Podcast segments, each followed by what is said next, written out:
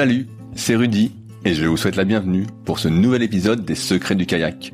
Le but de ce podcast est de vous partager ma passion du kayak de course en ligne et de partir à la rencontre des champions. Qui sont-ils et que font-ils pour performer au plus haut niveau? Aujourd'hui, j'ai interviewé une légende du kayak en la personne de Claude Bénézy. Figure emblématique du milieu du kayak de par ses apports, il a été trois fois champion du monde de descente, mais aussi entraîneur national, avant de se tourner sur le marathon. Qui est-il et surtout quel est son parcours? Quels sont les secrets de Claude afin d'expliquer sa longévité exceptionnelle à haut niveau? J'espère que l'épisode vous plaira. Je vous laisse maintenant découvrir Claude et ses secrets. Salut Claude, comment vas-tu aujourd'hui? Bah écoute, très bien. Bon, pour la petite histoire, c'est la deuxième fois qu'on enregistre, parce qu'il y avait un petit bug, donc je vais répéter ce que j'ai dit. C'est vraiment un plaisir de t'avoir aujourd'hui, euh, en tant que légende pour moi du kayak. Et donc, euh, bah, je voulais revenir un petit peu sur ton parcours, euh, sur euh, ce que tu faisais, euh, ce que tu as fait, ce que tu faisais aujourd'hui, sachant que tu fuses encore pas mal sur l'eau, en juger par la séance qu'on a fait hier et à mon avis par celle qu'on va faire tout à l'heure. donc, euh, comment as-tu commencé le kayak? Alors j'ai commencé le kayak un peu un peu bizarrement par rapport à ce qu'on a la coutume de rencontrer au niveau des, débuts en kayak. Euh, j'ai débuté le kayak assez tardivement, donc j'avais euh, j'avais 19 ans. Et mon entraîneur de l'époque, euh, qui m'a qui m'a formé, était garde-chasse. Et donc mes premiers mes premiers déplacements que j'ai fait en, kayak, c'était euh, pour aller euh, pour aller voir des oiseaux, pour aller voir euh, des traces de sangliers, pour aller voir des, des panières de de pontes de canards, voilà, sur l'Allier. Et c'était euh, voilà, c'était un mode de déplacement pour, pour découvrir euh, faune flore de du côté de du, du côté de, de Moulins, en amont de Moulins, voilà. C'était c'était un peu spécial. Et, et auparavant, tu avais fait d'autres activités sportives? Oui, alors auparavant, j'avais euh, j'avais fait du football au début. J'étais un passionné de football. J'avais même fait les sélections euh, pour rentrer à l'INF, l'Institut national du football à Vichy. Ah ouais, donc tu jouais bien? Oui, je jouais. Euh, je- J'avais fait des essais pour jouer à Moulins. Euh, voilà, j'étais un passionné de, de foot euh, depuis tout jeune. Et puis, euh, j'étais pas très satisfait donc d'une activité en de sport d'équipe, sport collectif, et euh, je, je m'étais mis à faire du judo. Voilà, donc euh, Judo, t'as été jusqu'où? j'ai été jusqu'au passage de la ceinture noire. Donc dès la ceinture noire. J'ai pas la j'ai pas la ceinture noire parce que le jour de la ceinture noire euh, mon carnet était mal rempli donc on m'a renvoyé dans mes on m'a renvoyé dans mon club en me disant que de bien remplir mon carnet euh, mon passeport euh, mon passeport judo et euh, et, et puis j'avais euh, j'avais été jusqu'à bah, faire les, le kata de la ceinture noire voilà. Et euh, je crois que tu faisais aussi pas mal d'activités euh, multisports autour, où tu... Bah, je faisais beaucoup de, de sports de, d'endurance. Je faisais beaucoup de vélo, assez naturellement, parce que bon, ça, c'est toujours été une activité que j'ai, j'ai pratiquée. Et puis, comme j'ai grandi euh, à côté d'une petite station de, de montagne euh, dans, dans la montagne bourbonnaise, euh, bah, je faisais du ski. euh, je faisais du ski de fond. Tu faisais ce qu'ils te font dès le début alors De- depuis, oui, j'ai connu euh, des, les premiers premiers euh, skis de fond. euh, Qui glissaient pas du tout? Si, ça il glissait, mais c'était les, c'était les, les, les prémices des, des skis de fond en, en matière composite. Voilà, donc mes premiers, mes premiers étaient même déjà étaient, étaient en bois. Et puis je suis passé de suite à des, des à une pratique avec des, des skis, euh, des skis euh, tels qu'on les connaît maintenant, quoi. Est-ce que quand tu as commencé le kayak en tant que garde-pêche euh, assistant, tu avais l'objectif de faire des compétitions? Bah, disons que le, cet entraîneur avait fait les premiers championnats du monde de, de slalom en 49 à Genève et les premiers championnats du monde de, de descente en 59 sur la Vézère. Et donc lui, il avait une expérience dans le domaine de la, dans le domaine de la descente et j'ai été dans le bain de, de suite, quoi. Mais tu as commencé directement de descente? J'ai commencé en euh, je- si j'ai fait un peu de slalom, j'ai fait j'ai fait un championnat de France en slalom. Ah quand même Oui, oui, j'ai dès mes débuts, j'avais fait. euh, Donc euh, mes premiers championnats, c'était en, en junior, en junior première année, voilà. Donc euh, junior deuxième année et en senior première année, j'étais champion de France en descente à Bourg-Saint-Maurice. À Bourg-Saint-Maurice en plus. oui, sur l'Isère, oui. J'ai été voir les championnats de France de slalom euh, la semaine dernière et j'ai vu donc euh, là où c'était, ça, ça bouge, euh, ça bouge, hein. Ah bah oui, c'est c'est une super, c'est une super rivière. C'est une, une, rivière que je connais, que je connais très bien. voilà, tous les tous les parcours de les, tous les parcours de l'Isère, je les connais parfaitement. Je m'en souviens. J'ai une, une, une mémorisation d'ailleurs de de de cette rivière qui est, qui est assez forte parce que j'ai descendu énormément. T'avais pas d'appréhension quand tu voyais ce genre de rivière, euh, vu que un an après tes débuts, t'étais étais champion de France, t'avais pas d'appréhension de te dire euh, ça bouge à fond. Euh... Non, parce que en fait, on, en descente, on n'a on n'a pas, enfin, euh, quand on maîtrise, quand on maîtrise l'embarcation, quand on maîtrise son bateau, on n'a pas d'appréhension. Au contraire, on on recherche euh, la trajectoire euh, la plus rapide, on recherche, euh, vraiment la perfection au niveau de son parcours. Et on n'a pas d'appréhension. Et même on, doit prendre des risques pour tendre les trajectoires, pour trouver la pour trouver la, passe qui, va bien pour pour ne pas perdre de, temps surtout surtout sur l'Isère. Voilà. Après, sur des rivières, euh, sur des rivières un peu différentes, type Massif central, c'est une question de mémorisation et d'arriver à, bien mémoriser chacun des passages pour pouvoir euh, pour pouvoir aller très vite. Qui c'est qui décide des parcours entre guillemets euh, Sur quel endroit, par exemple, va se dérouler à Bourg-Saint-Maurice la compétition? Bah ça après bon au niveau du calendrier il y a des il y a des sites voilà qui se proposent d'organiser le championnat après bon ça tourne un petit peu mais c'est vrai que bon, à mes débuts, on avait euh, un, gros circuit, euh, un gros circuit de descente qui était assez traditionnel. On commençait euh, sur l'Érieux, on commençait sur l'Érieux du côté de, l'Ardèche. Après, on allait sur l'Allier supérieur, donc c'est le, les débuts de l'Allier en, Haute-Loire. Après, on, on allait sur la Dordogne, on allait sur sur des rivières qui sont mythiques, sur la Vézère.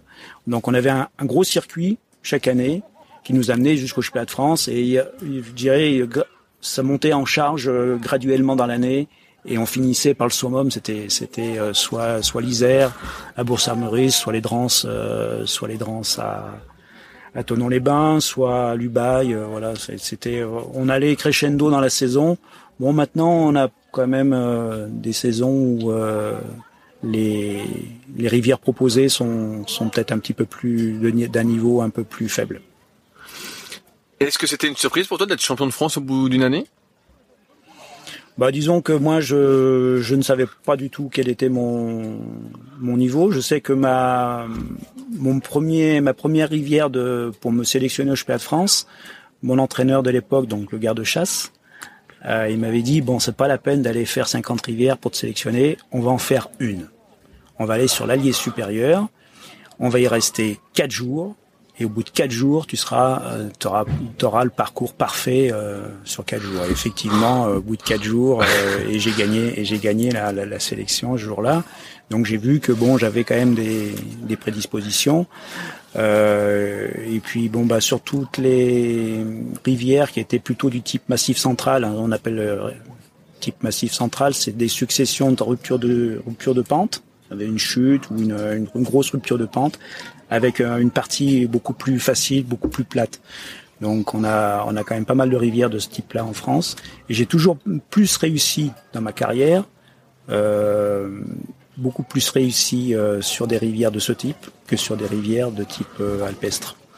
Pour un, pour un, performer sur une rivière, en fait, il y allait plusieurs jours avant pour euh, apprendre la rivière?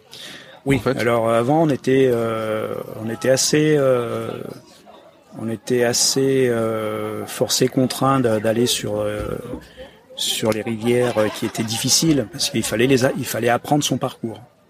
Bon, maintenant euh, les gens, bon, ils vont sur la compétition et ils font un repérage et hop, ils, courent. Alors que nous, on passait beaucoup de temps pour en, en, repérage. Moi, j'ai été, j'ai fait plein de stages sur les rieux pour être pour avoir une connaissance de la rivière euh, partout par tous les débits euh, pour être euh, pour être performant quoi. Et comment ça se fait qu'aujourd'hui ils font plus qu'un seul passage ou? Bah parce que maintenant l'entraînement il est plus il est plus je je dirais global, c'est-à-dire qu'il y a un gros entraînement. Euh, la base de l'entraînement, c'est déjà sur le, le, calme. Et puis après, bon, on va sur les, les rivières de compétition. Mais avant, on allait, on allait beaucoup sur les rivières pour pour être pour être performant. L'entraînement, c'était de toute façon de la rivière. Tu faisais que de la rivière pour t'entraîner? Ben effectivement, le, la génération qui était avant moi, ils faisaient essentiellement l'entraînement. La base de l'entraînement, c'était d'aller sur les rivières. Et euh, moi, j'ai introduit, je suis un peu dans une, une génération intermédiaire. On a introduit euh, avec plusieurs autres, plusieurs autres euh, personnes de, de, ma génération, on a introduit un gros travail de, de, préparation physique, donc un gros travail de, de sur sur sur eau plate déjà, euh, et puis en introduisant ben, euh, le travail de musculation, de footing, etc., euh, de ski de fond l'hiver, etc. Voilà.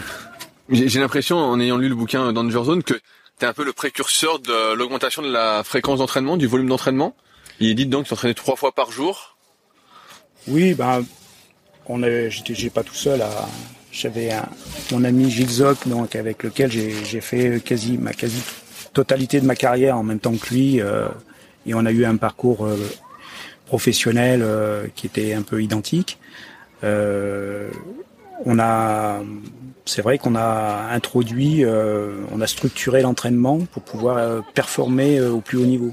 Alors que la, génération qui était avant moi, bon, allait sur les rivières, descendait les rivières, mais faisait pas une préparation physique aussi poussée, aussi poussée pour pouvoir performer. À, l'époque, quand tu t'entraînais autant, qu'est-ce que tu faisais comme travail euh, C'est-à-dire comme travail euh... euh Là, t'étais déjà sportif de haut niveau à ce moment-là?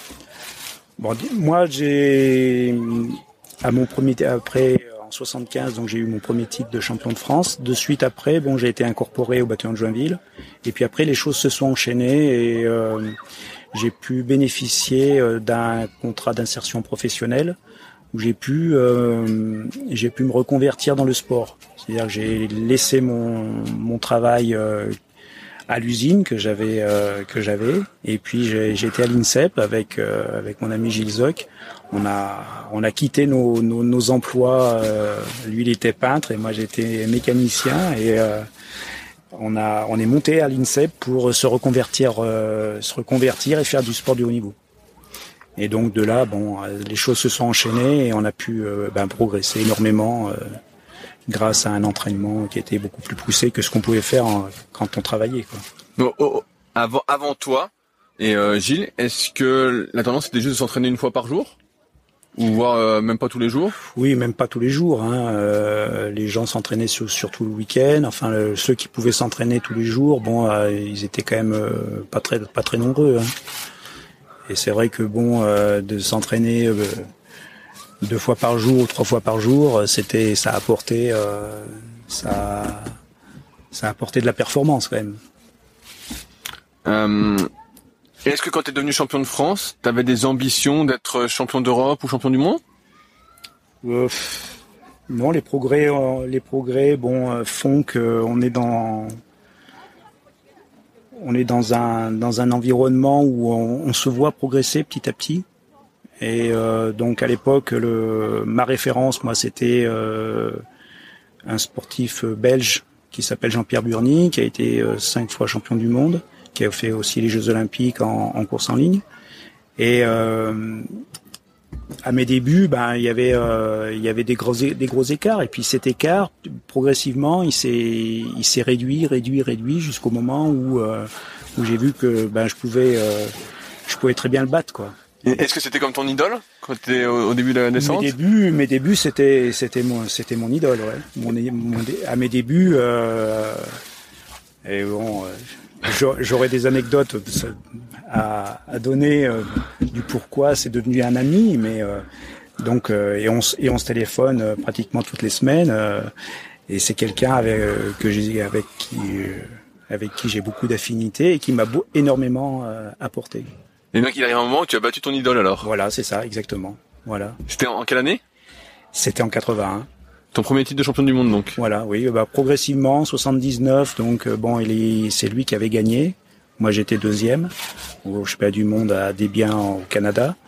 Et puis bah, progressivement, euh, j'ai, on a, on a été très proche au niveau de, de la performance. Et après, ben, on, sur chaque compétition, on, on jouait, euh, on jouait, on jouait du chrono, euh, on jouait du chrono. Et et jusqu'au moment où j'ai pu passer, j'ai pu passer devant lui, quoi. À, à ce moment-là, donc tu es champion du monde en 81. Qu'est-ce qui fait que tu continues? Parce que pour certains que j'ai interviewés, quand ils deviennent champion du monde une fois, après ils sont plus trop motivés. Bah disons que euh, moi euh, au niveau social, ben j'avais euh, j'avais fait le nécessaire. Disons que j'avais une situation, j'étais voilà, j'étais prof de gym en 82, j'étais prof de gym, donc j'étais j'avais un poste aménagé pour que je puisse m'entraîner. Donc j'étais euh, dans un collège à Vichy, donc euh, je faisais un mi-temps, un mi-temps de prof. Et voilà, donc je pouvais énormément m'entraîner, donc ça, ça m'a permis déjà de de continuer. Et puis après, ben j'ai postulé pour des postes euh, au niveau de jeunesse et sport, et j'ai continué, voilà, en tant qu'entraîneur ou en tant que conseiller technique. T'es devenu entraîneur à période de quelle année? En 83. Ah oui, donc très très rapidement. Oui, assez rapidement, oui. Donc j'étais entraîneur des équipes de France Espoir. Euh, et j'étais aussi responsable du centre d'entraînement et de formation à Lyon. Donc là, tu, tu formais tes futurs concurrents, en fait. Oui, effectivement. euh, j'ai formé la génération des, des, gens qui ont qui ont performé euh, de, de suite après. Donc j'ai formé euh, ben, les Antoine Gucci, bon, qui a eu un parcours professionnel exceptionnel euh, Yves Masson, euh, Philippe Graille, euh, enfin euh, et plein de plein de sportifs qu'on a retrouvés après dans les palmarès euh, sur les dans les championnats dans les championnats suivants. C'est marrant de se dire qu'on entraîne ceux qui vont nous battre, non? Bah oui, mais mon statut était comme ça, c'est-à-dire que je pouvais euh, à la fois faire du haut niveau et, euh, former, euh, former des jeunes. Donc, effectivement, à un certain moment, on voit progresser les gens et voilà. Jusqu'au moment où ils m'ont poussé de la. Mais bon, j'ai quand même fait 17 ans en équipe de France, donc j'ai eu une longévité assez importante. À ce moment-là, en 83, donc tu changes carrément de carrière professionnelle en devenant entraîneur. C'était un choix de ta part? Euh, c'était un choix contraint forcé parce que en fait en 83 euh, je faisais j'ai fait euh, une très mauvaise saison. Euh, en fait c'était pratiquement la première année où je pouvais faire que que de l'entraînement et j'en avais fait beaucoup trop. J'avais fait surtout beaucoup trop de ski de fond cette année-là et j'ai complètement on était passé à travers les, les championnats du monde. On n'avait pas le bateau qu'il fallait par rapport à la rivière qu'on avait à faire. Euh, j'étais j'étais dans une mauvaise forme physique. Enfin voilà, c'est et donc on m'a dit bah écoute t'as pas le choix, soit tu retournes dans le scolaire à Vichy, soit tu vas démarrer un centre d'entraînement à Lyon. Et donc j'avais euh, j'avais choisi de d'aller euh, démarrer un centre d'entraînement à Lyon et de continuer à faire du, du haut niveau. Est-ce qu'à ce moment-là tu faisais déjà des compétitions de ski de fond aussi? Je faisais des compétitions de ski de fond. L'hiver, je faisais euh, effectivement, je faisais des compétitions pendant l'hiver. Peut-être ça m'ennuie hein, d'ailleurs parce que bon, euh, le, les efforts fournis euh, pendant l'hiver, c'est à la fois ça doit être euh, bénéfique sur le plan physiologique, mais bon, vu la quantité que j'en faisais, c'était donc je courais après la neige puisque bon, en habitant en Vichy, c'était c'était pas des, la meilleure situation pour faire du, du ski de fond, mais je me déplaçais régulièrement dans les Alpes pour pouvoir pour pouvoir aller trouver de la neige et, et m'entraîner. Ça, ça, correspondait à quoi une, une, semaine de ski de fond pour toi? C'était tous les jours euh, plusieurs séances? Ah oui, ben c'était. Euh, de... comme, en bateau? Oui, c'est ça. C'est euh, oui, c'était aux alentours de 250, 300 km dans la semaine, oui. Ok, ah ouais, donc euh, tous les jours tu. Oui, oui, ben donc euh, oui, oui, c'était déjà. Déjà un gros. Mais est-ce que tu as pris goût après au, au fait d'entraîner? Bah, c'est un peu, euh, ça a toujours été un peu ma vocation professionnelle. C'est euh, je suis, je suis vraiment un, passionné et euh, j'ai toujours eu une très grande motivation pour entraîner les, entraîner les gens. Voilà, à tout niveau, hein, de, de, de la formation, je dirais initiale, jusqu'à amener certains des sportifs que j'avais formés dès le début, de les amener jusqu'au championnat du monde. Euh, tu disais tout à l'heure que justement euh, l'année où t'as pas trop performé c'était 83 parce que t'avais que ça à penser. Oui. Euh, on aurait tendance à penser que si tu n'as que ça à faire, tu vas plus performer.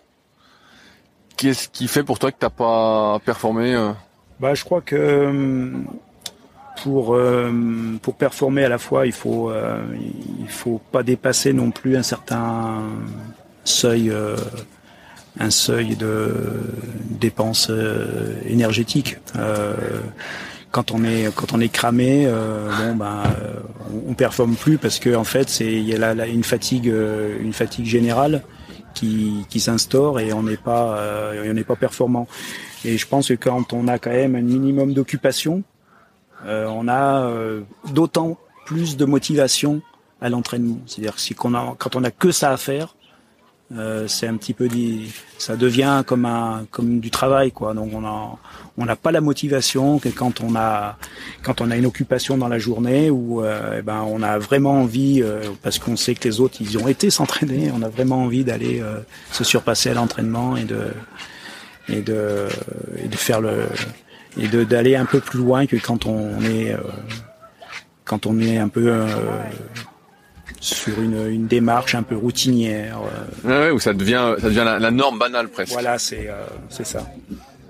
Au, au début, l'entraînement en descente, c'était que de faire des rivières. Je crois que toi, tu as fait beaucoup aussi d'eau plate. Tu as apporté ce truc-là qui n'existait pas vraiment auparavant. C'est ça. C'est euh, on a apporté de, de la rigueur dans l'entraînement avec une grosse préparation déjà sur euh, sur l'eau calme. Voilà, donc euh, en bateau de descente, voire euh, en hiver en bateau de vitesse et puis euh, d'introduire aussi un gros travail en musculation, pouvoir euh, ben, euh, se être beaucoup plus avoir des, une musculature plus importante que quand on n'en fait pas. Quoi. Tu sentais que ça t'aidait la musculation justement sur l'eau? Oui, parce que bon, au niveau transmission, voilà, de, de, faire de la musculation, ça, le renforcement, le gainage, etc. C'est c'est quand même très très important dans la dans la performance du haut niveau. Comment on quantifiait ces progrès à l'époque? Parce qu'il n'y avait pas trop d'outils technologiques. Tu sais, nous maintenant, bah, on a les montres, on regarde les kilomètres heure, peut même la fréquence cardiaque au poignet, bon, c'est plus ou moins fiable, mais euh, comment on faisait à l'époque pour savoir qu'on progressait, à part les euh, compétitions On avait déjà tout ça. C'est-à-dire qu'en 81, on avait des, déjà des cardiofréquences-mètres. Bon, certes, c'était des, euh, c'était des appareils qui étaient plus ou moins artisanaux, mais on avait déjà, enfin moi en 81, j'avais déjà un cardiofréquence-mètre on connaissait ça. Bon, de suite après, on a eu les, GPS, donc on arrivait à, à voir la vitesse et euh, on, a, on, a, on avait déjà, euh, voilà, on avait, euh, on avait, je dirais que dès les années 80, on avait aussi, bah, au niveau matériel, on avait les, les matériaux qui existent maintenant, les, les, les bateaux composites, carbone, époxy, sous vide, etc. On avait, on avait déjà tout ça. On avait même des bateaux qui étaient beaucoup plus sophistiqués puisqu'on n'avait pas de normes de poids. Donc euh, on, a, on avait quand même. Euh, Pourquoi il y a eu des normes de poids justement après? Bah parce que c'était un peu la, la course à l'armement, c'est-à-dire que euh, l'idéal c'était d'avoir le bateau le plus le plus léger possible et le plus et le plus solide possible. Et donc ben les constructeurs c'était c'était quand même une course à l'armement d'aller chercher les, les, les matériaux les plus sophistiqués de l'époque bon euh, Kevlar, carbone, époxy, sous vide, enfin tout, tout, toute la panoplie, mais bon, euh, sauf que euh, on essayait de gagner le moindre gramme pour pour que les bateaux soient le plus légers possible, quoi. Et donc là, bon, on était arrivé à un, à un moment où entre la, la la rigidité du bateau et la solidité, bon, on avait des bateaux, euh, on avait des bateaux euh, qui étaient beaucoup trop fragiles et qui, qui coûtaient beaucoup trop cher. C'est ce que j'allais dire, ça coûtait très cher un bateau à cette époque-là Oui, si on voulait un super bateau. Proportionnellement, c'était très cher et puis euh, c'était pas accessible pour tout le monde non plus. C'est-à-dire que il y avait les meilleurs qui étaient, qui pouvaient avoir un bateau hyper hyper sophistiqué et puis après derrière bon les gens ils alors que maintenant bon tout le monde peut très tout le monde peut accéder à, au summum, au summum de ce qui, de ce qui existe. Hein. Euh, si tu veux prendre le même bateau que Maxime Beaumont, euh, il suffit de le commander, de le payer, voilà. Après de l'utiliser, c'est ouais, autre chose. Oui. Mais euh, à l'époque, donc, c'était pas le, le, le, le, c'était très artisanal et le, la sophistication n'était pas ouverte à tout le monde.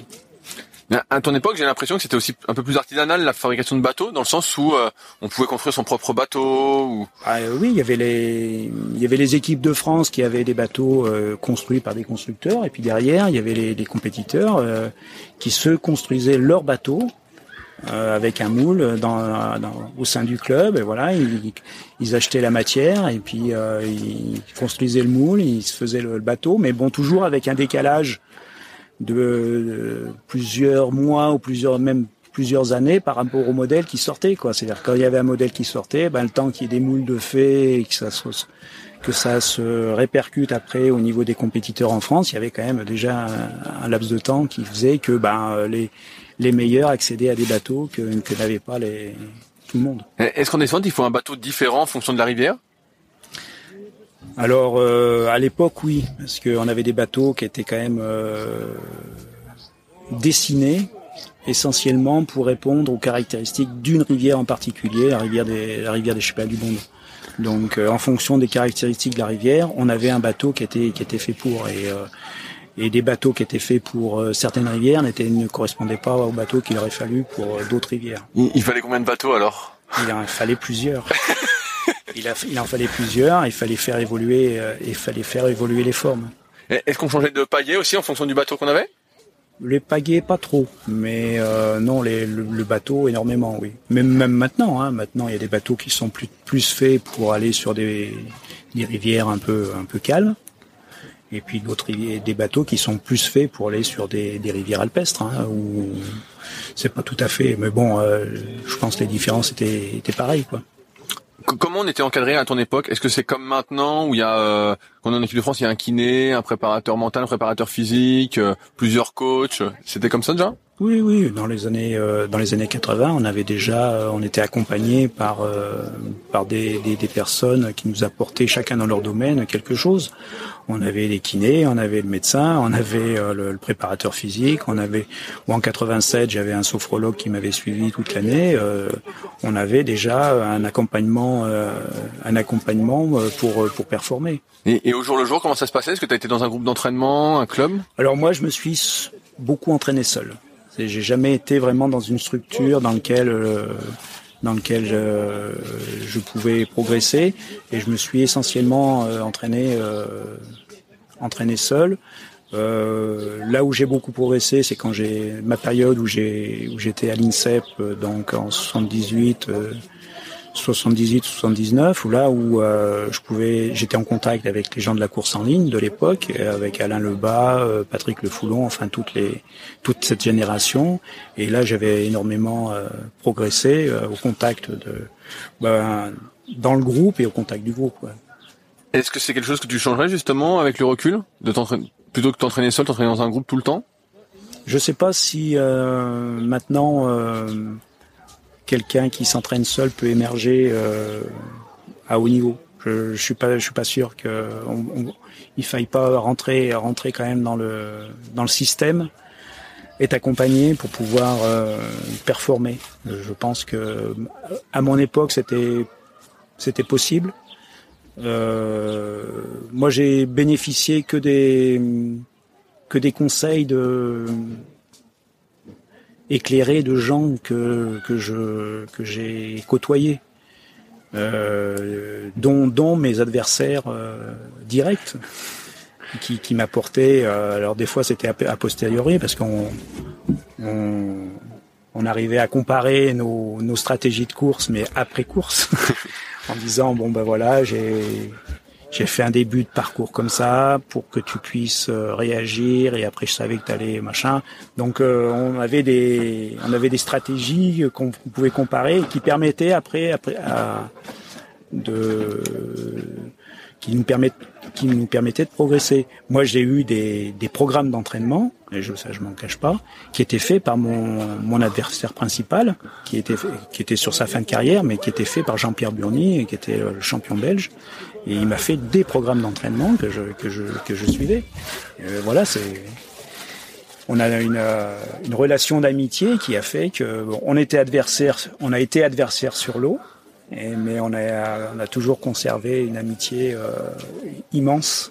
Moi, j'allais poser la question, est-ce que tu as eu des entraîneurs qui t'ont vraiment suivi au fil des ans? J'ai eu des entraîneurs qui m'ont accompagné dans mon parcours, qui, qui ont pu me permettre de, ben, de faire des championnats dans de très bonnes conditions. Bon, euh, je pense à René Trigaro, euh, Marc Moulin, euh, Michel Baudry, des, des gens qui m'ont qui m'ont accompagné dans mon parcours et que je que je remercie d'ailleurs.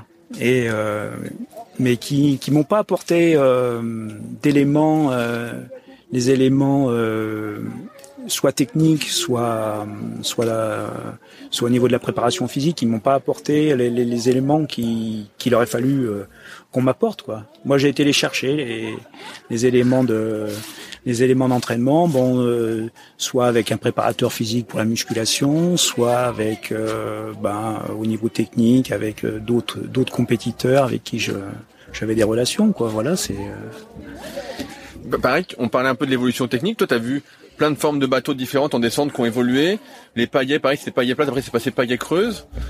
Comment euh, est-ce qu'on allait de plus en plus vite avec euh, toutes ces évolutions? Alors, j'ai pas vu euh, l'évolution des, des, kayaks. J'ai fait évoluer le, matériel. J'ai participé à l'élaboration de six kayaks dans ma carrière. dans ma carrière.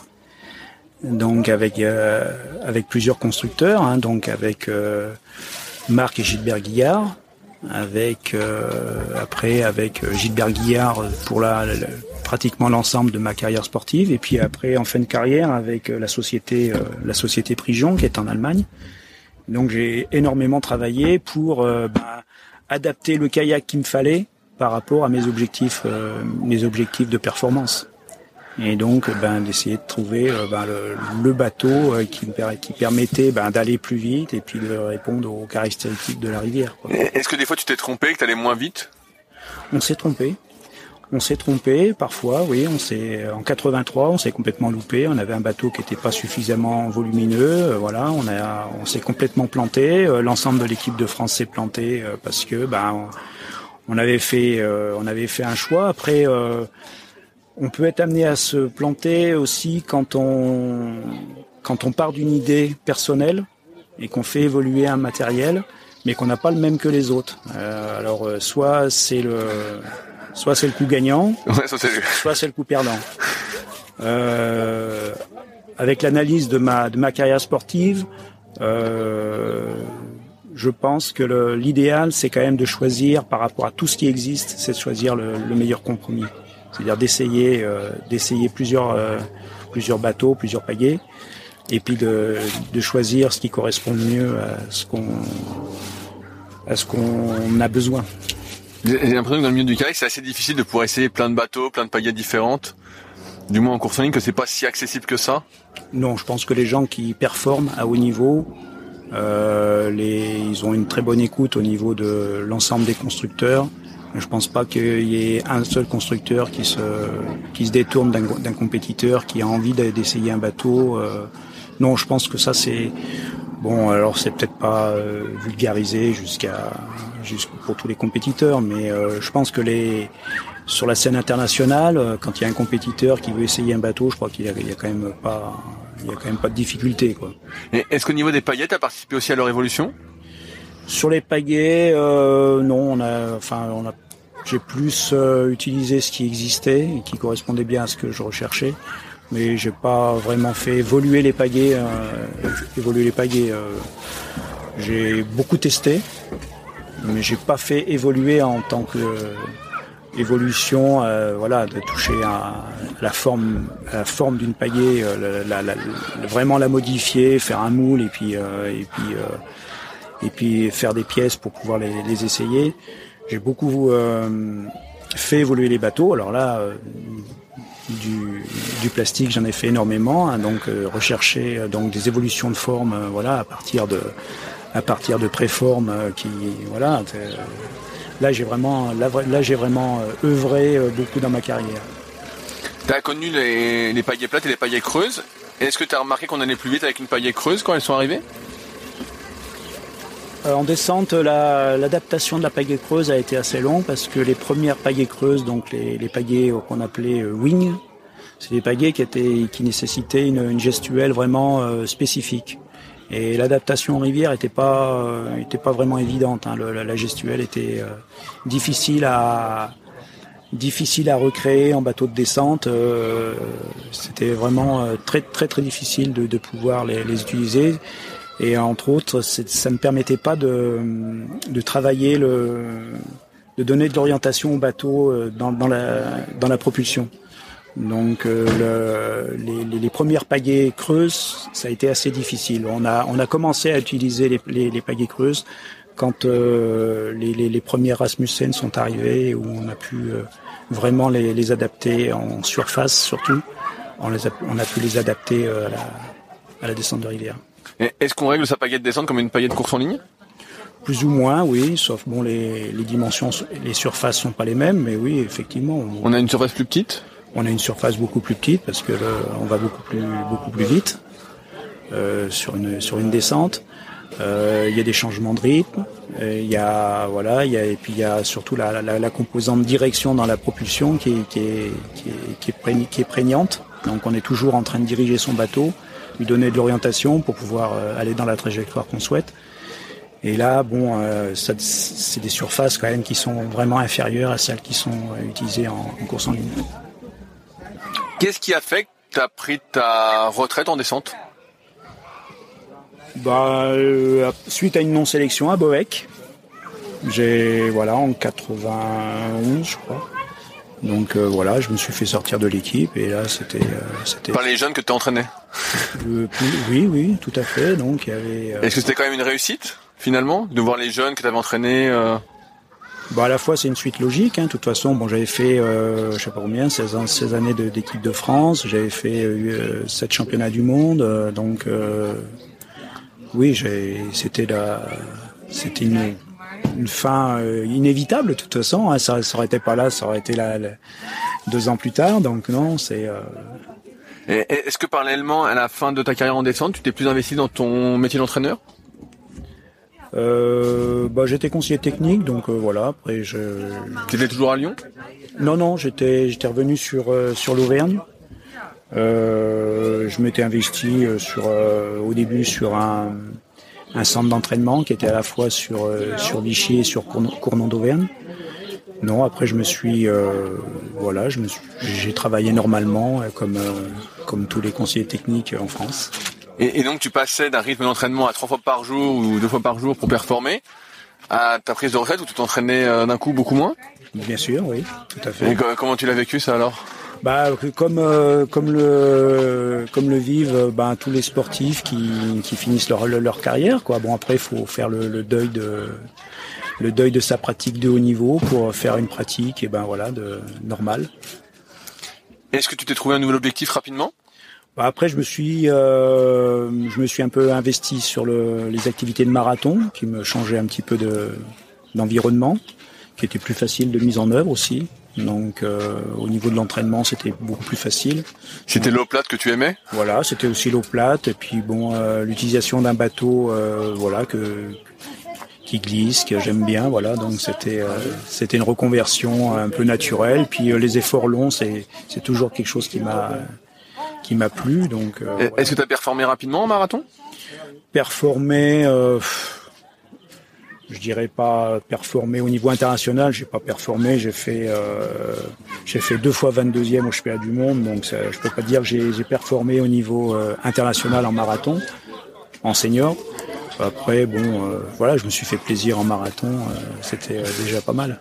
La, la, première fois que tu as mis tes fesses dans un bateau de marathon, est-ce que tu as été perturbé par la gestion de l'équilibre? Non, parce que c'est euh, la, la, pratique de la course en ligne, j'en ai fait depuis longtemps. Bon après, j'ai jamais été un foudre euh, d'équilibre euh, en bateau de course en ligne, mais euh, voilà, je me suis, je me débrouillais bien. Bon après, euh, on arrivait quand même à, à utiliser le bateau de marathon sur le, la descente de l'Ardèche. Voilà. Donc, Et pas, pas trop fragile? Oh ben on a, on avait des bateaux adaptés pour. Hein.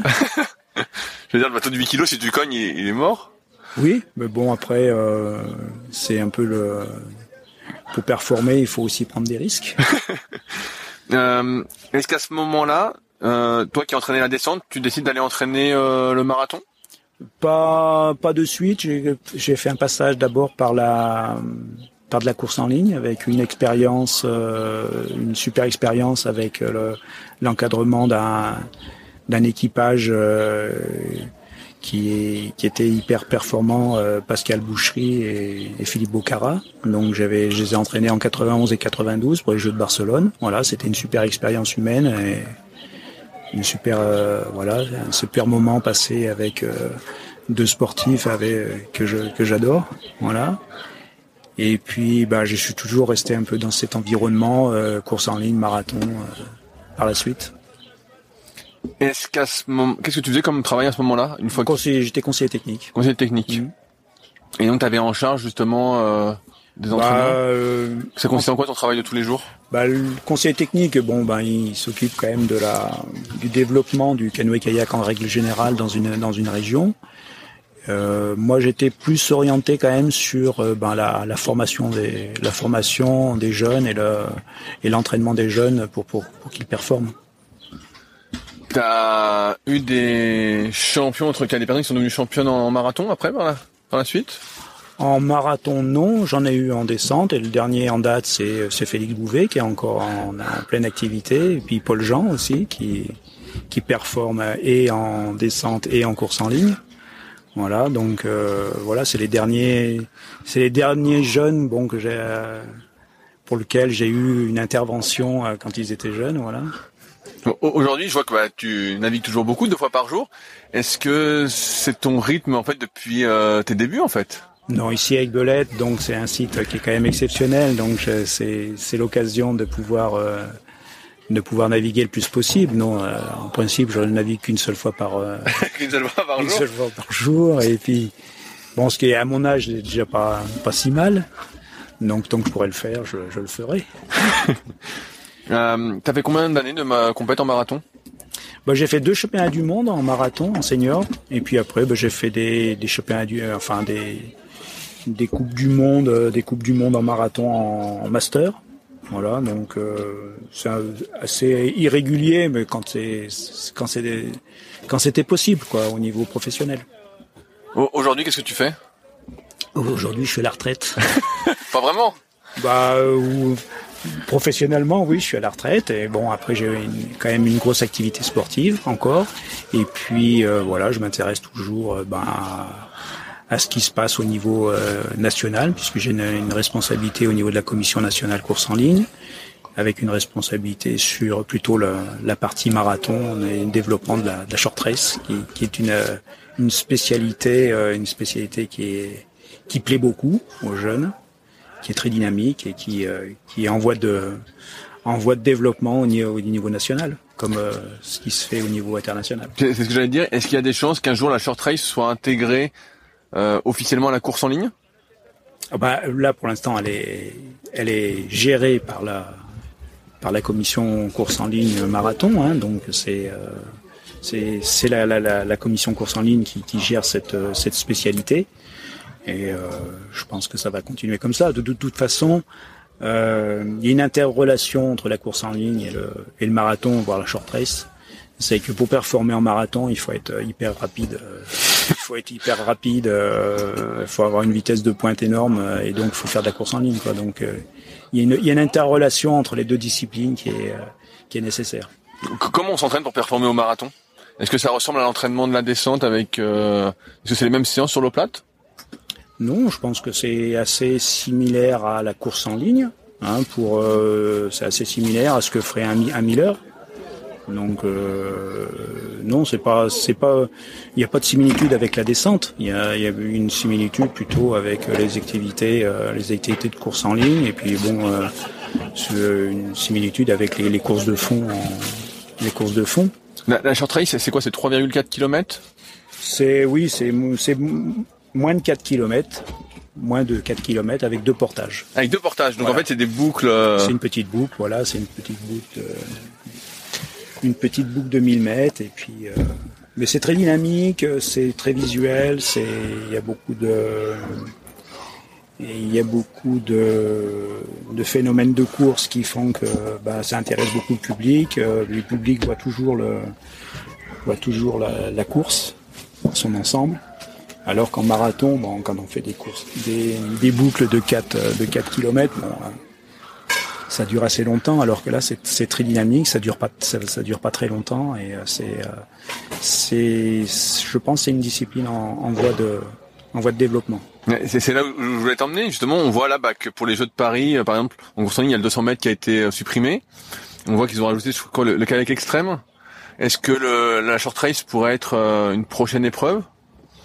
Est-ce que toi, tu penses que euh, ça pourrait l'être ou comment tu vois l'évolution en fait du kayak au niveau olympique euh, Je sais pas si il y a eu une tentative de d'essayer de, d'introduire le marathon donc sur les Jeux mondiaux qui, sont l'antichambre de la l'olympisme des, des disciplines.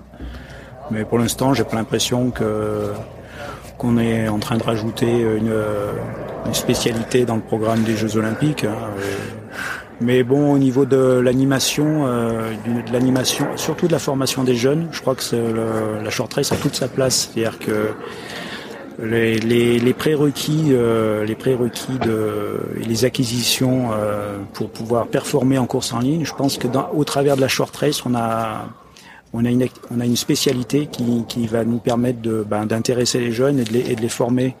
C'est-à-dire que bon, toutes les, les phases, euh, toutes les phases euh, de, de course euh, que sont bon, les, les, prises de vagues, débarquement, enfin le, tout, tout ce qui, les, les stratégies tactiques et tout, c'est à mon avis c'est, c'est très formateur au niveau des jeunes et je pense que ça sera, ça peut participer à la formation du pagayeur en général dans sa formation globale et pour qu'il faire pour qu'il puisse performer en, par la suite, euh, bah, soit en course en ligne, soit en marathon. Justement, bah, j'ai une question sur un peu la formation euh, quand tu étais jeune.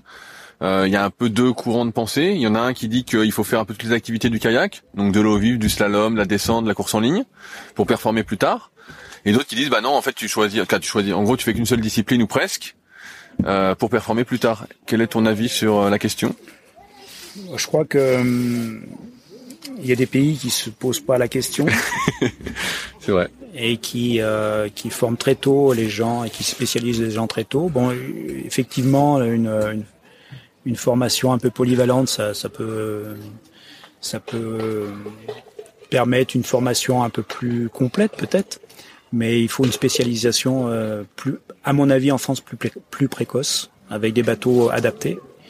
Et euh, il y a des pays comme la Hongrie où euh, ils se posent pas la question euh, de savoir s'ils vont faire de la descente, du kayak polo, du, du slalom. Ils font la, ils font, ils font de la course en ligne et puis ils performent au très haut niveau après. Donc, je pense que nous, on peut faire peut-être un mixte, c'est-à-dire effectivement dans le parcours de formation d'un jeune, ben, qu'il aborde des pratiques de, de, slalom ou de descente ou de ou d'autres activités, ben ça, ça, ça peut participer à sa formation globale, mais c'est pas c'est pas un faut pas que ce soit un objectif. Il faut l'objectif, il faut le il faut se concentrer plus sur les, les, les prérequis qui permettent de performer après. Euh, on le voit bien dans les chez les jeunes, ben les on a des il y a des pays qui qui, qui forment euh, qui forment et puis qui, qui qui ont des très bonnes performances au niveau des jeunes et ça se retrouve après au niveau des au niveau des seniors.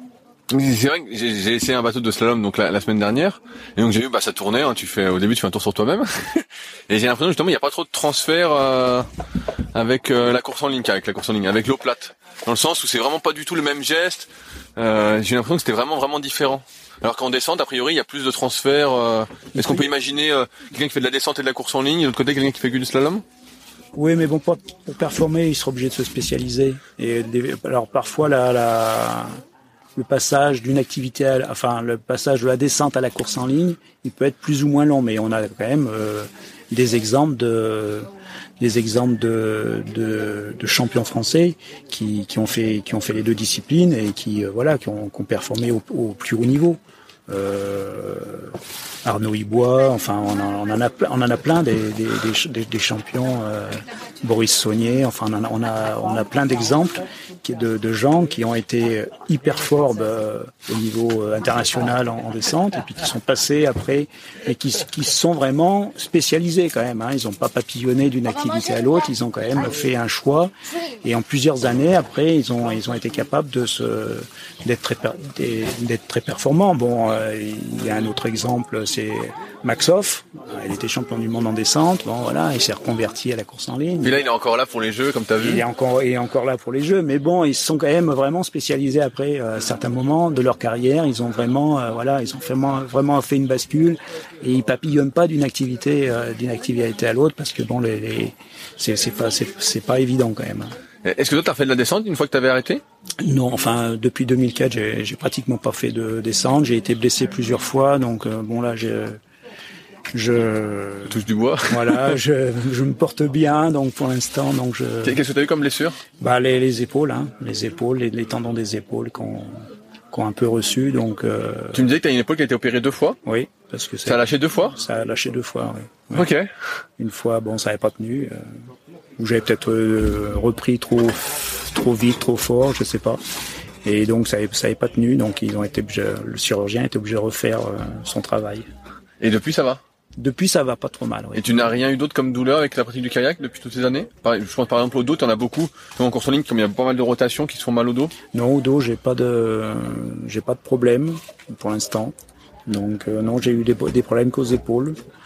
Et puis, ben, ce qui se retraduit aussi par un problème au biceps. J'ai plus, plus de le biceps, donc j'ai le, biceps de Popeye, donc j'ai le, plus de long biceps. Ah, t'as plus de long biceps Ils t'ont enlevé le long biceps? Ouais, à chaque fois, non, et à chaque fois, à chaque fois, la, la greffe, euh, la greffe du long biceps, ça n'a pas marché. Donc, euh, il n'a pas tenu Non.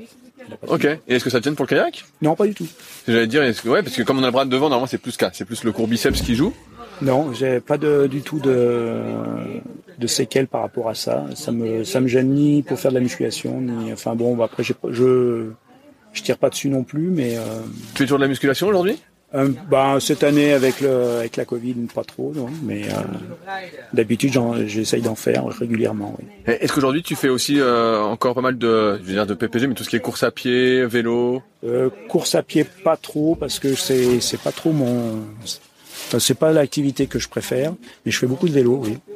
Dès que je peux je fais du vélo, euh, du VTT ou du vélo de route et puis l'hiver du, du ski de fond. voilà, c'est ma passion me, me, pousse toujours à aller chercher la neige et aller euh, et faire le maximum que je puisse faire euh, chaque année. Quels sont tes objectifs aujourd'hui? Bah, bien me porter, me faire plaisir, voilà. Euh... Là, tu prépares les championnats de France de marathon encore?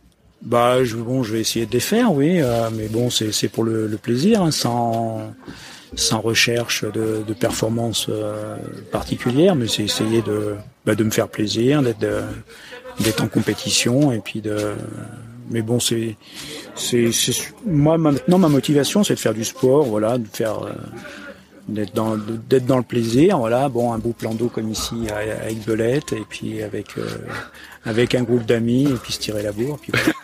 bah, on essaye de te suivre c'est pas encore facile euh, j'ai vu hier que t'avançais bien euh, aujourd'hui donc tu disais que tu étais à la commission nationale de course en ligne. Euh, là, tu miles pas mal pour la short race. Est-ce qu'il y a d'autres projets que tu essayes de pousser un peu en avant?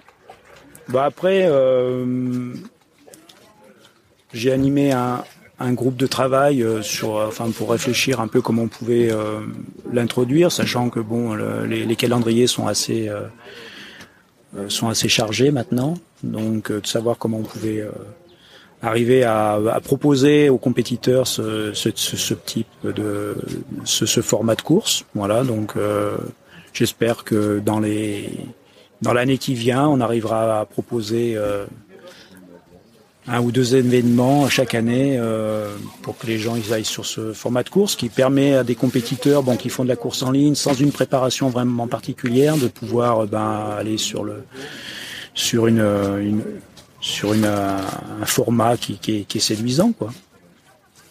Euh, J'avais une dernière, quelques dernières questions.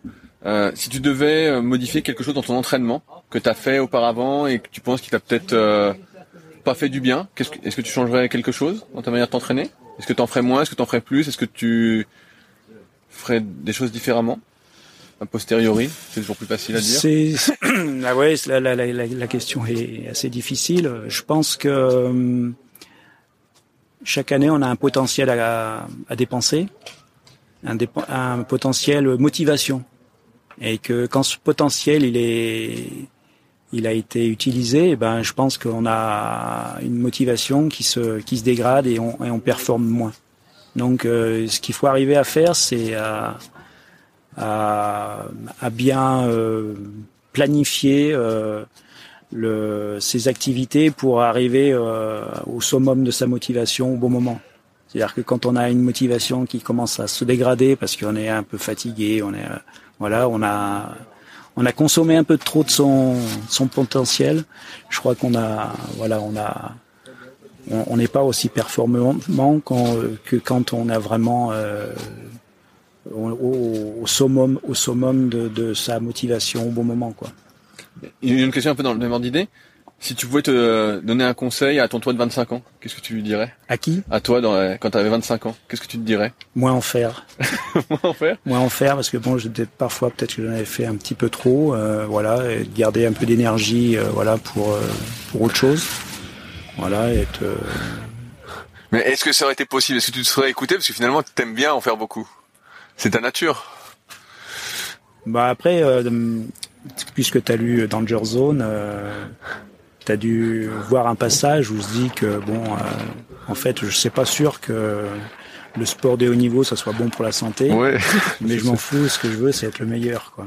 Donc, euh, je crois que euh, quand on veut être le meilleur, il faut, euh, voilà, il faut, faut être dans son truc et puis faire le, le, maximum dans tous les domaines pour pouvoir être le, le pour pouvoir ne pas avoir regretté. Euh... C'est ce que je veux dire. Est-ce que tu as un regret dans ta carrière? Non, non, pas du tout. Non, j'ai fait une belle carrière. Voilà, je pour mon âge, je, je suis encore euh, à peu près valide. Donc, euh, non, non, j'ai voilà, j'ai j'ai encore une euh, encore quelques je, je suis bien l'actualité. Voilà, je suis je suis quand même bien au point bien au point euh, sur euh, l'évolution du matériel, etc. Donc euh, non, non, je, moi je regrette rien. J'ai fait une, une, super carrière sportive, une super carrière professionnelle aussi. T'es à la retraite depuis quand en fait? Depuis avril, 1er avril 2019. Ah, ça fait déjà deux ans alors? Oui, c'est ça, oui. Ah, ça fait deux ans que t'es à la retraite? Ouais. Et puis, bon voilà, je découvre toujours ben, des choses nouvelles et tout. voilà, c'est, ça reste est-ce qu'il y a des, sources d'informations, des livres, des documentaires, des films qui t'ont euh, influencé, qui t'ont aidé, que tu pourrais euh, recommander? Sachant qu'en en kayak, il n'y a pas grand-chose, mais euh, peut-être euh, dans d'autres sports qui t'ont influencé ou... Oh, bah, y a, si, il y a quand même des... Il y a quand même des publications qui, qui restent des, des, publications de qui restent qui restent intéressantes. Il y avait une publication de Christophe Rouffet euh, sur euh, sur la course en ligne qui est qui reste euh, d'actualité, voilà. qui s'appelle qui s'appelle? T'as encore le nom? les 9, Ah, c'était le DVD de je te disais ça, oui. que j'ai pas réussi à retrouver. Voilà. Donc non, il y a il y a quand même des publications, mais bon, peut-être que maintenant il faudrait euh, se pencher sur la question et euh, et euh, sortir un peu d'un environnement un peu culturel pour euh, pour faire euh, progresser plus vite les jeunes pour qu'ils puissent s'approprier des choses un peu plus un peu plus vite. Tu vois, comme j'interviewe beaucoup d'athlètes, t'en as beaucoup qui font des stages à l'étranger, mais une fois qu'ils sont déjà sportifs de niveau, qui sont un peu pas fin de carrière, mais on va dire milieu de carrière. Est-ce qu'une idée, ça pourrait pas être de faire des stages à l'étranger un peu plus tôt, par exemple, avec d'autres équipes, d'autres athlètes, d'autres pays? Bah, il faut avoir un peu un esprit d'ouverture. Hein. Alors, pour les sportifs de, de très haut niveau, c'est vrai d'aller se frotter euh, à d'autres euh, à d'autres sportifs du même niveau euh, avec des approches qui peuvent avoir des approches un peu différentes. Je pense que c'est très intéressant et euh, je pense que c'est même nécessaire quoi. Changer un peu d'environnement et puis parfois aussi faire avoir des périodes un peu choc pour franchir des franchir des paliers, euh, des paliers au niveau de sa pratique. Pour, pour conclure, c'est ma question habituelle. Est-ce qu'il y a quelqu'un que que tu souhaiterais entendre dans ce podcast? Euh... Oui, bien sûr. Hein, et, voilà. Tu peux me dire plusieurs noms, hein, comme ça il n'y a pas de jaloux. Qui, qui peuvent avoir des approches, euh, des approches qu'ils peuvent apporter. Voilà, qui peuvent ouvrir un peu l'esprit aussi euh, sur différentes euh, thématiques pour aider toujours à, à mieux performer. euh, on va dire ça comme ça. Je sais pas, peut-être euh, peut-être pas forcément des gens de haut niveau, des gens qui sont eux à la recherche de bah, de ce qu'il leur faudrait pour performer. Peut-être aller chercher quelqu'un, mais Est-ce que tu as des noms? Non, pas forcément, mais euh, aller chercher quelqu'un qui euh, en fait qui, qui baigne dans le dans le système, qui qui trouve pas vraiment sa Qui lui manque le petit truc voilà Qui cherche. qu'il lui faudrait euh, la on, on voit des fois des athlètes qui sont aux portes de l'équipe de France, qui essayent et euh, je vois. euh, et qui trouvent pas forcément Ouais, ouais, ouais. Leur, euh, leur, leur voie. Ouais, mais j'ai l'impression quand même que le haut niveau, il y a quelque chose de naturel qui se fait ou qui se fait pas, tu vois. J'ai l'impression que tu parlais d'envie, euh, l'envie de s'entraîner, la motivation, tout ça. J'ai l'impression que le haut niveau, des fois, quand tu questionnes, bah, moi qui questionne beaucoup d'athlètes et même hors antenne, des fois, je peux poser une question et la personne ne sait pas me répondre, en fait. Tu vois, je dis, euh, comment tu mets ta main, par exemple, sur la paillet Pour la personne, c'est naturel, tu vois. Alors moi, je vais dire, comment tu mets ta main ou alors que effectivement, ceux qui sont pas, qui ont peut-être un peu des galères à, à monter en niveau. euh, se Non, posent ces je crois que pour un sportif, euh, l'idéal c'est de trouver une ressource humaine euh, qui soit qui, ait vraiment de l'expérience de la de l'activité. Donc euh, soit en descente, soit en soit en course en ligne, mais qui soit euh, qui ait une connaissance du haut niveau et euh, mais qui est capable de eh ben de planifier les choses. Voilà, toute planification a assez bien fait, euh, a sa logique, et euh, voilà, et d'arriver à trouver quelqu'un de de très compétent. Voilà. Après, euh, ben, je sais qu'il y a les sportifs, ils ont pas forcément, ils trouvent pas forcément cette personne euh, facilement, et que peut-être euh, il faut les aider à aller chercher euh, cette personne à un endroit et aller chercher les compétences là où elles sont, quoi. Et on sait qu'en France, ben, il y a des, il y a des entraîneurs qui qui produisent, qui produisent de, qui, forment euh, très bien des, jeunes. hein. Je parle, euh, je pense à Michael Ortu à Auxerre, à, Nicolas Lambert à, au Gros enfin des gens, aux entraîneurs de de Strasbourg, de, de Mulhouse. euh, donc on voit bien que il y a des gens, des endroits où ça, où ça, où ça produit. Et je pense que il faut qu'il y ait des jeunes qui soient orientés vers ces, vers ces entraîneurs-là pour euh, ben, progresser, progresser et sortir peut-être le logique un peu club et euh, plutôt, plutôt une logique compétence. Eh ben super, ce sera le, le mot de la fin. Euh, Est-ce qu'il y a des sujets qu'on n'a pas abordés que tu souhaitais aborder, Claude? Non, parce que c'est. je sais pas. Après, je, je sais pas si ça passe bien, si ça passe bien ce que je dis, mais bon. Voilà. Si, si, je pense que ça passe bien. Eh ben super, merci encore de ton temps. On va se reposer euh, une petite dizaine de minutes. euh, et après, on Ouais. pourra se préparer doucement pour aller sur l'eau. Si vous êtes encore là, c'est que l'épisode vous a plu. Dans ce cas, je vous invite grandement à m'aider à faire grandir ce podcast en mettant une note de 5 étoiles et un commentaire d'encouragement sur l'application de podcast où vous l'écoutez et plus particulièrement sur l'application podcast d'Apple. Cela m'aidera d'autant plus à accueillir les meilleurs kayakistes français grâce à la crédibilité que vous me donnerez. Enfin, vous pouvez retrouver la retranscription écrite de cet échange sur www.secretdukayak.org. En attendant, laissez glisser et à la semaine prochaine.